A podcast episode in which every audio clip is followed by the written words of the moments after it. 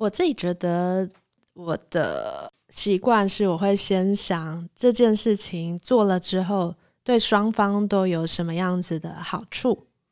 大家通常在想好处的时候，可能会想这样子是不是太有心机啊，或是太有手段啊？但是对我来说，我觉得做这件事情，当大家都觉得做这件事情有好处，可以为他带来好处的时候，其实大家做这件事情会更开心。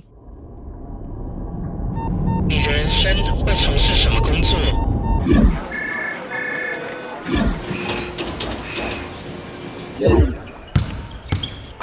你的生命会如何展现热情？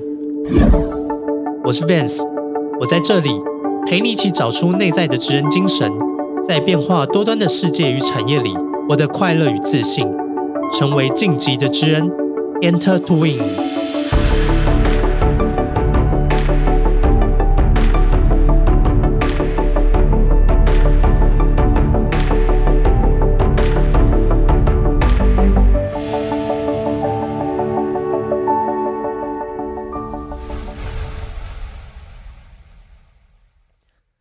今天邀请到这位特别来宾呢，我觉得是一个很厉害的角色，那也是我自己非常期待访问的来宾。那我跟他呢是过去在四零四科技的同事，我觉得他自己本身呢就是一位才貌兼具、自带气场的高材生。那大学是在清大，研究所是在交大，毕业之后呢就进了行销的领域，一直到现在呢都是在行销这个领域发挥他的专长。那他目前任职于一个影音串流的平台，担任产品行销的职务。那我觉得我最佩服他的地方呢，就是他对行销始终保持非常大的热情。那这种热情呢，是能够强大到感染团队中的成员，而在他的穿针引线下呢，更可以把成果完美的呈现出来。那等一下呢，就让他带领我们踏上他的行销之旅吧。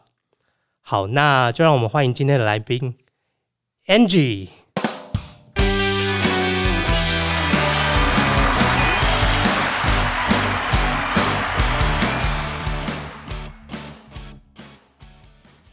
Hello，大家好，我是 Angie。Hi，Angie，好久不见，好像跟你应该有三四年没见了吧？对，我们三四年来都是网友。真的，今天终于是一个网友见面的日子。哎，好像以前我们在四零四的时候，好像没有真的有一个机会是可以跟你好好聊天的机会，对不对？那今天刚好可以邀请你来上节目，来跟我们分享你在过去的一些职业故事。而且我觉得非常不容易，你算是我们听众点播受邀的来宾，对，所以其实今天对你有非常多的期待，然后也期待你的分享。哦，真的吗？我好想知道那个听众是谁。好，那我们那个节目后，我们再再跟你说好了。好，好，那哎，那你其实离开四零四应该是之前不久的事情嘛，对不对？啊，对，我大概才离开两个月左右。两个月，对啊，我看这个 Facebook 上面有好多人帮你欢送。你们聚餐非常多哎，我看你 PO 了好多照片。对，就是一个大家都想要跟我吃饭，帮我补充养分，让我继续前行。你觉得你有这么好的人缘，除了你长得漂亮，然后聪明之外，你觉得是不是还有什么其他的技巧？还是没有，就是聪明跟漂亮而已？我想，可能。就是我做人成功吧。好，那我们就来听听看你等下怎么样跟大家分享你做人处事的这方面。好，你可不可以先跟听众来介绍一下你的学历背景跟主修？我其实是从工程出身的行销人。那呃，我在大学的时候是念清大材料系。那在大概大二的时候，发现我自己可能对实际变成工程师这件事情，并没有那么大的热忱。但是我回想起来，其实我从小就对广告行销相关的事物都非常有兴趣，甚至在高中的时候，我有去展览公司打工过。那在此呢，就一个契机，就是我决定开始往行销或是管理这条路走。那在大学的时候，我就决定双双主修经济系，因为当时清华大学其实没有其他的管理科系可以去选修。那修完经济系之后，研究所就去考交大的科技管理研究所。那在科技管理研究所里面，其实从事蛮多科技行销相关的研究。于是毕业之后，我就决定继续找科技业的行销。所以你在大学的时候，其实你念的是材料科学跟经济的双主修嘛，对不对？那你说你在高中的时候就对于行销其实有非常大的兴趣，嗯你觉得那个是一个什么样的契机下让你有发现这样的兴趣？嗯，可能还要再回溯到，因为我爸爸在外贸协会，所以他其实在我从有记忆以来，他就不停的参加各种对外的销售展览。在这样子的分享的气氛之下，我自己对于产品能够呃不止在台湾国内，甚至跨到国际的行销，觉得非常有兴趣。那也是这个契机，所以在高中的暑假，那我有去相关的展览公司去做打工。那在中间也觉得自己对这一块有兴趣，那只是当时会因为自己的数理科考得比较好，那呃跟大家一样，就是觉得说哦，那我就应该念理工，然后就进入了大学去念理工科系。那也是慢慢的开始发现，诶，我虽然对科技是有兴趣的，但是其实我并不想要变成一个工程师。那慢慢的去挖掘自己，说哦，科技业其实并不只有工程师可以当，其实科技业也是有行销相关的职位。那在这个这样这样子的呃，等于说探索自己的过程中，找出自己的这条路。对，那你刚才谈到说在清大，你说没有其他的管理课程，所以你选择经济系去作为双主修的科系。那经济系其实我觉得台湾有很多家长不太知道经济系是在念什么，对不对？那就我自己理解啦，我觉得像现在有很多大的科技公司，甚至都会邀请这个经济系的博士来作为他们内部一个非常高阶的管理人员跟顾问人员，包含针对整个市场产品的一些发展策略，还有产品定价的部分。因为所有的供需的需求呢，都会影响到这个产品的一个发展，所以经济学的部分，我觉得是一个蛮有趣的领域。你自己在学这部分，你自己有什么感觉啊？嗯我自己觉得经济学虽然是一开始因为清大没有其他的管理科系，所以踏入了领域，但是后来踏入之后，发现经济学里面有分总体经济学跟个体经济学嘛。那从总体经济学中，我会去学习到说怎么样去做总体的市场的分析，怎么去看总体市场的数字。那个体经济学的话，就会进入到个体自己的是否他要怎么去做决策。那这也有点像延伸过来，就像行销讲的 persona 这个东西，其实是看你从什么面向去切。但是我觉得从经济学的角度，其实的确是可以帮助很多市场分析。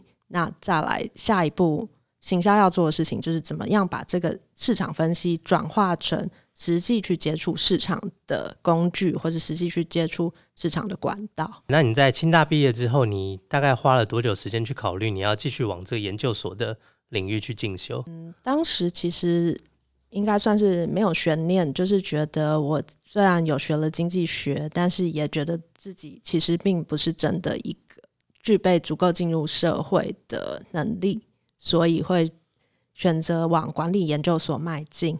那当时因为我还是在探索的过程中，发现自己还是对科技有蛮深的热情。其实当时有去思考说，是不是考，比如说台大商研，或者是啊正大的气管。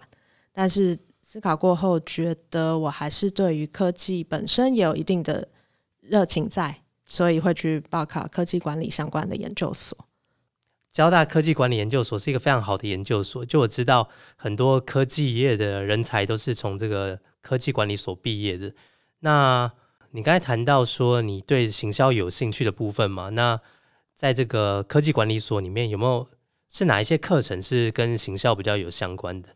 嗯、科技管理研究所里面会有两块，一个是实际就是直接教科技行销学，那在另外一块其实会有呃所谓技术管理或是策略管理的部分。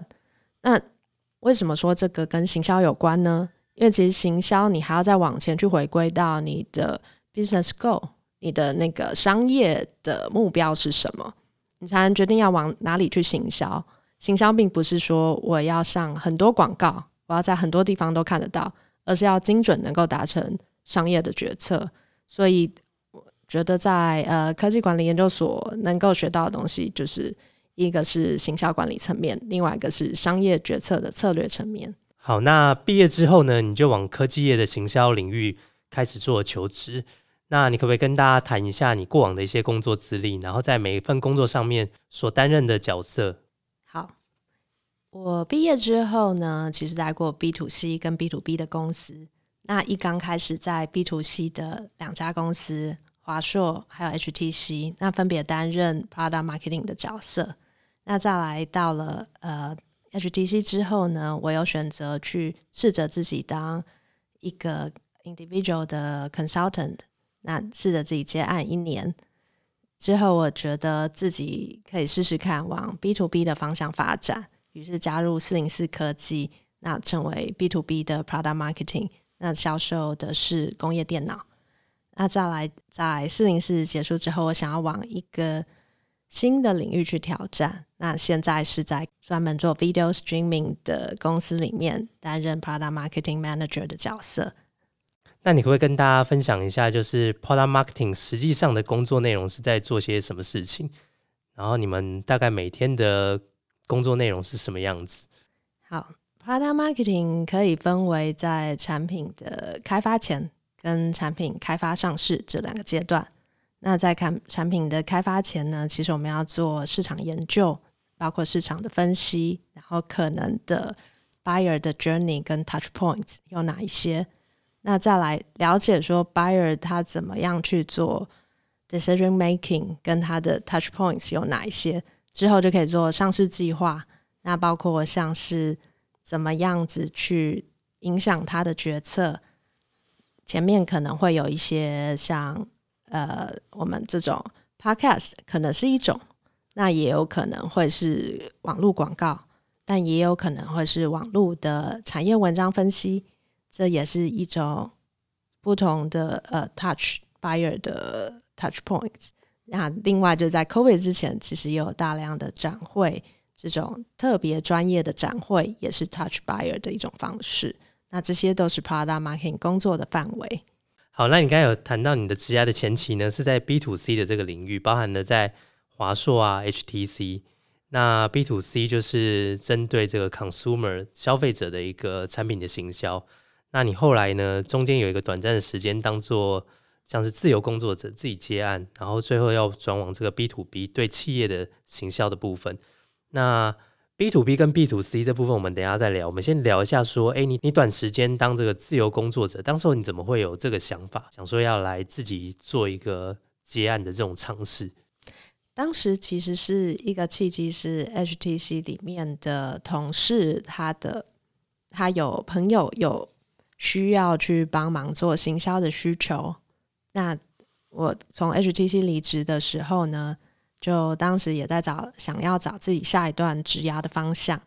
呃，介绍这个需求进来之后，哎，发现他可能发现说，的确，我身为一个呃顾问，从外部的顾问，其实可以帮他做一些产品定位，或者是产品 messaging，或者是做一个 proposal 的包装。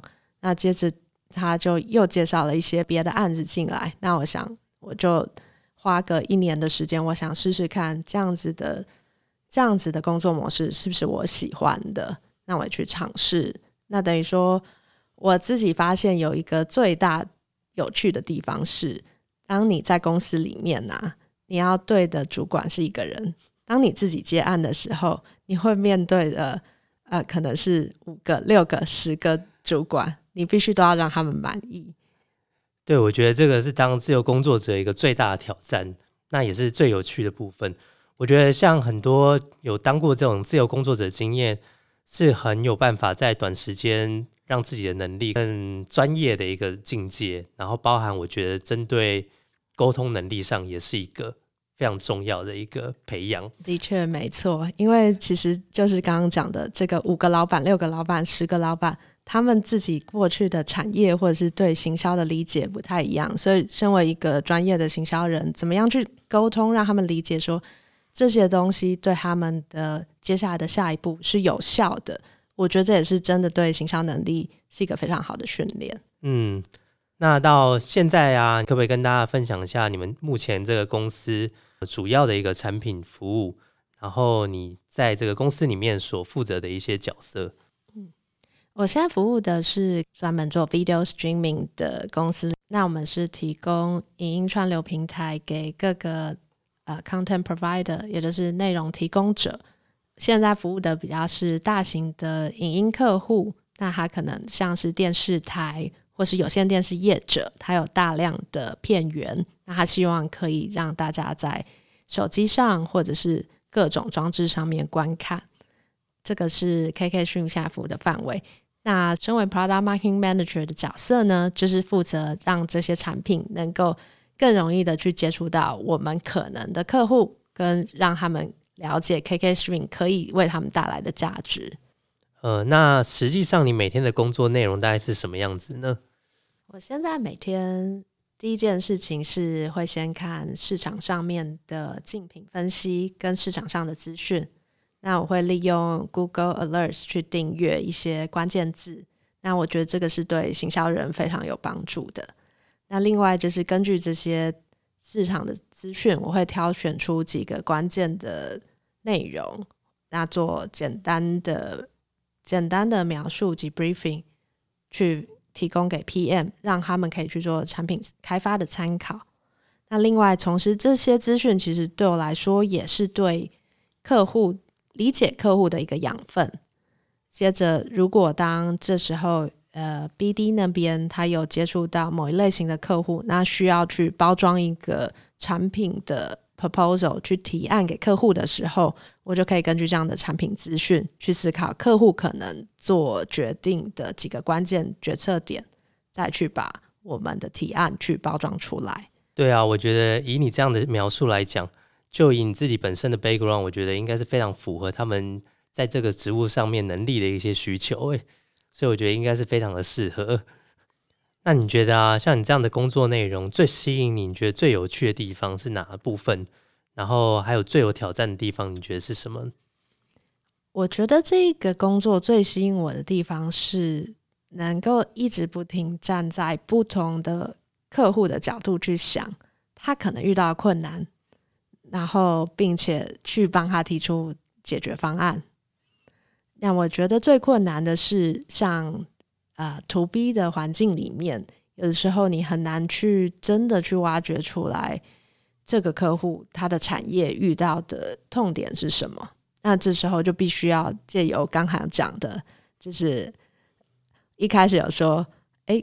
我在四零四有非常多的朋友，其实我过去在不同公司也有非常多的朋友。那这些朋友圈其实就是我重要的资讯来源，他们可以协助我更了解说 To B 的客户他可能会需要什么样子的解决方案，他现在面对到什么痛点，他最关心的是什么。所以其实你从毕业之后呢，就一直在这个行销的领域不断的在培养你的专业的技能嘛。那到现在还是。一直在这个领域，一直一直在发展。那我觉得你有一个很大的特质，就是你对这个领域呢，就是一直有很大的热情。你觉得你是怎么样保有这个热情呢？因为很多人会觉得，哎，做了这工作，好像做了一段时间，就会觉得，呃，好像有点没有变化了，有点无聊。那你觉得你是怎么样一直保持对于行销的这个热情？嗯，我自己觉得是，我会不停。的去接触，说行销还需要什么样子的能力？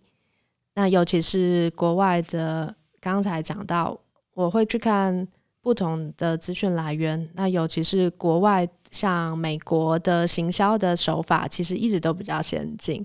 那我会去观察美国的行销的呃 martech 啊，或者是行销的一些达人的分享，去看。有什么东西是我可以再加强的？那在此同时，就会让我对于行销这个工作有更大的热情，觉得有更大、更多的事情值得去探索跟学习。对，而且我觉得你这个热情不只是在专业里面，就是我印象中，在我离开四零四之后呢，有一年的尾牙，就是你们来主办的嘛，对不对？对，就是跟大家说明一下，就是我们四零四的尾牙呢，基本上有自己的员工呢，每一年都会有六个人的小组，然后来筹备这个尾牙的一个节目的企划，然后包含怎么样去做一些节目的呈现啊，活动的布置啊，主题什么的，然后再去联系一些外部的厂商。那我觉得你那一年的尾牙办的特别成功诶，呃，我觉得这可能跟你的就是有一个好人缘，可能也有一些相关性。啊，真的 谢谢你。我自己觉得我的习惯是，我会先想这件事情做了之后，对双方都有什么样子的好处。大家通常在想好处的时候，可能会想这样子是不是太有心机啊，或是太有手段啊？但是对我来说，我觉得做这件事情，当大家都觉得做这件事情有好处，可以为他带来好处的时候，其实大家做这件事情会更开心。那比起自己去想说我自己想要什么，我会更多的去想说对方会想要什么。那在此同时，我们两个互相有什么样子的 win win 在里面？所以这个就是你做人成功的小 paper，对吧？哎，这样分享给大家好吗？哦，蛮好的啊，我觉得大家就是要学习你啊，对对对？好，那我觉得呢，就是除了这个热情之外啊，我觉得在你的工作领域上面还有一大块就是，因为你担任这个行销的角色嘛，那在你过往的职涯所待的过的公司都是一些。会将产品推广到国外的一些，就是做自有品牌的公司，那当然就会涉及到很多跟国外团队合作的经验。那你可不可以分享，就是在这种国外团队合作上面啊，有有没有什么特别的经验，或者是你觉得在跨国合作上面对你能力上面有什么大的影响跟培养？我自己觉得我。跟国外的团队啊，首先还是要先听，先请听说他们的需求是什么。那如果有任何字义上觉得不理解的地方，必须要先同步，不用不要去猜想对方可能是这个意思，因为毕竟大家的文化背景不一样，所以在确认上面，我觉得是一个很很重要的步骤，这样可以避免沟通上面的一些呃。有会觉得说，大家常会觉得说啊，我都已经帮国外团队达成他要的东西了，为什么他不买单？那有的时候其实是沟通上面大家对于意思理解的不一样。那我自己觉得，在国外，因为我曾经国中的时候在美国留学，以及后来在华硕 HTC 的之间有在美国纽约留学，我自己觉得在跟国外的同学接触以及实际接触国外的文化。对我在理解跟国际团队合作上面，其实有蛮大的帮助。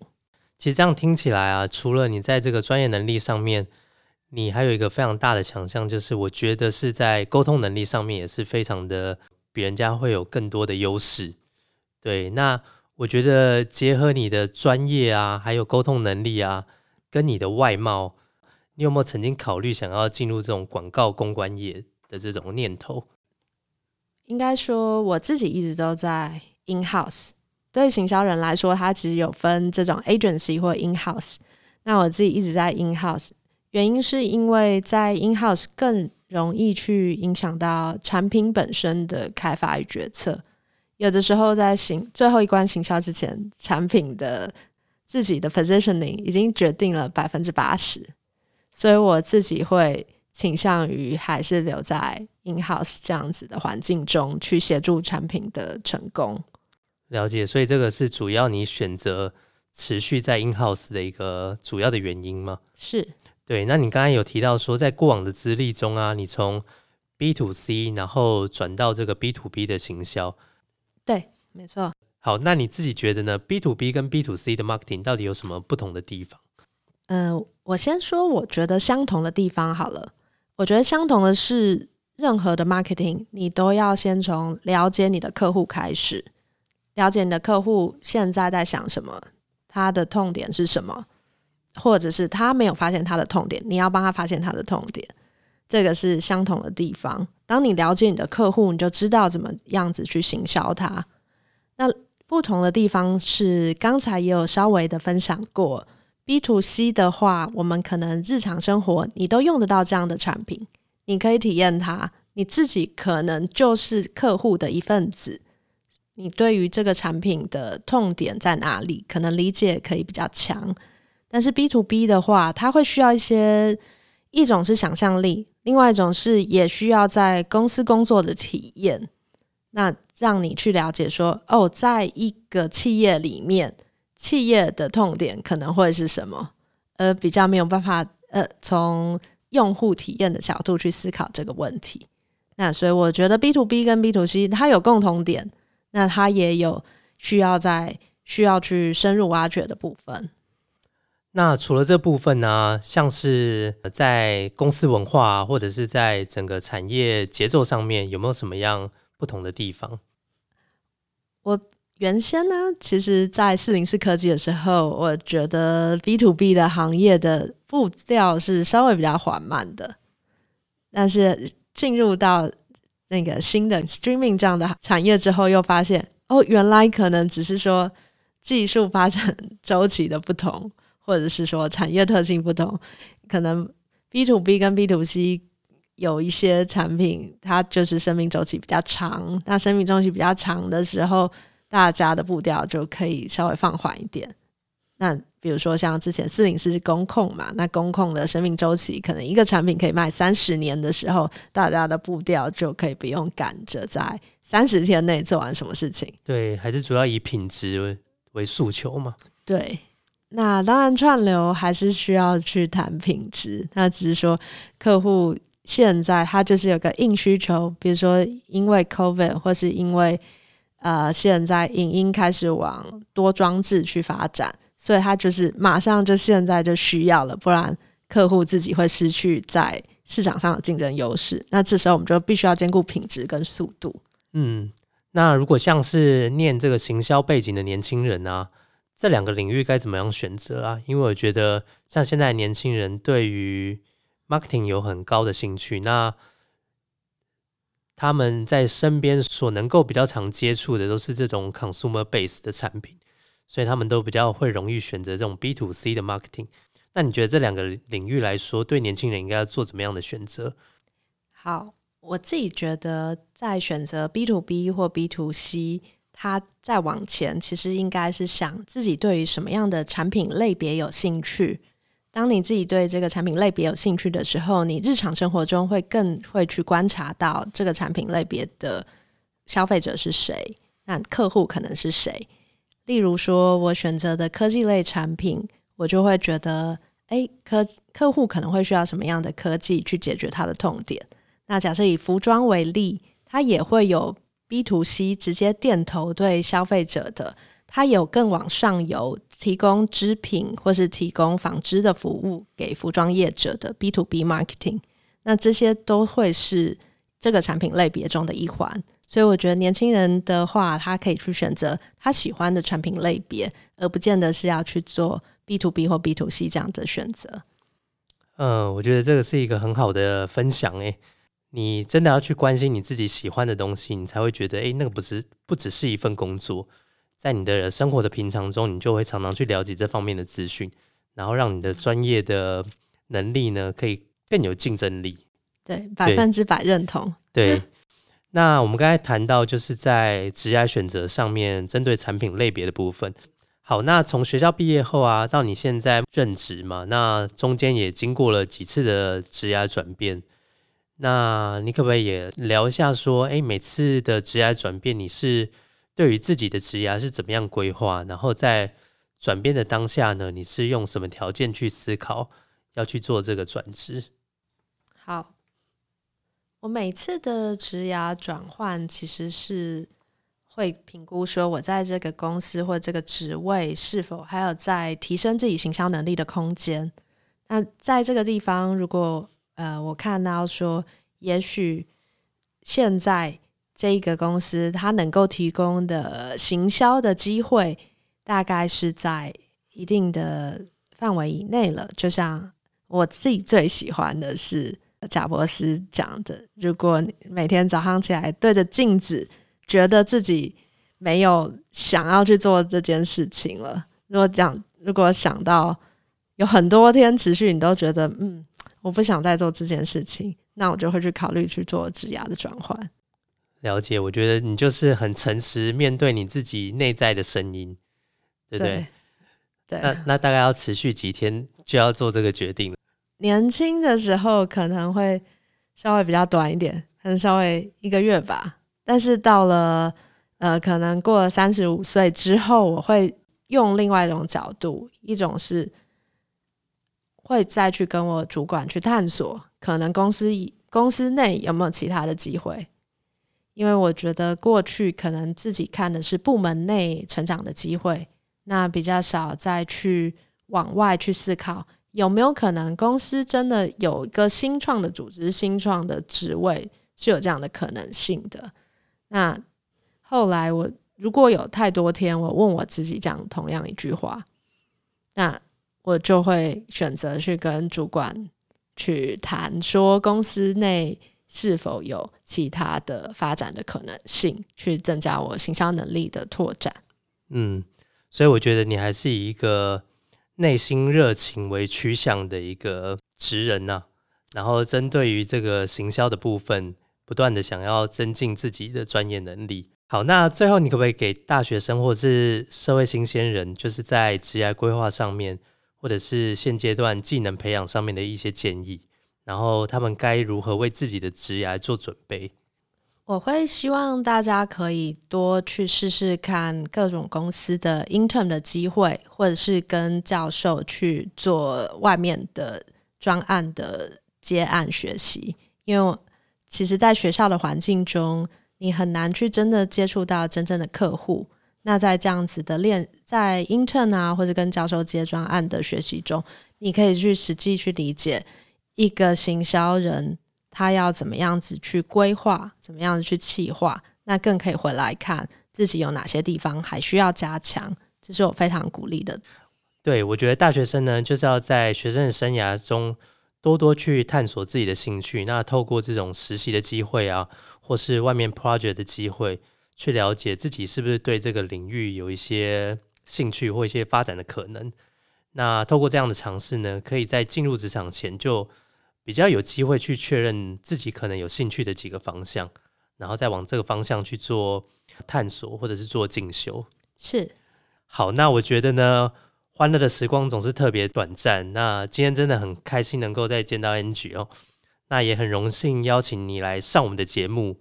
那我相信通过你的分享呢，大家也可以感受到你对这个工作的热情。那听众们如果想要在线上跟呃 Angie 做一些交流的话呢，那可以呢。呃，追踪我们的 IG，那在节目的 po 文上面呢，你可以留下你的意见或者是相关的问题。那我相信 Angie 呢看到之后呢，都会很乐于去回复于大家。好，那我们今天节目就到这边，我们下次见喽！谢谢大家，好，拜拜，拜拜。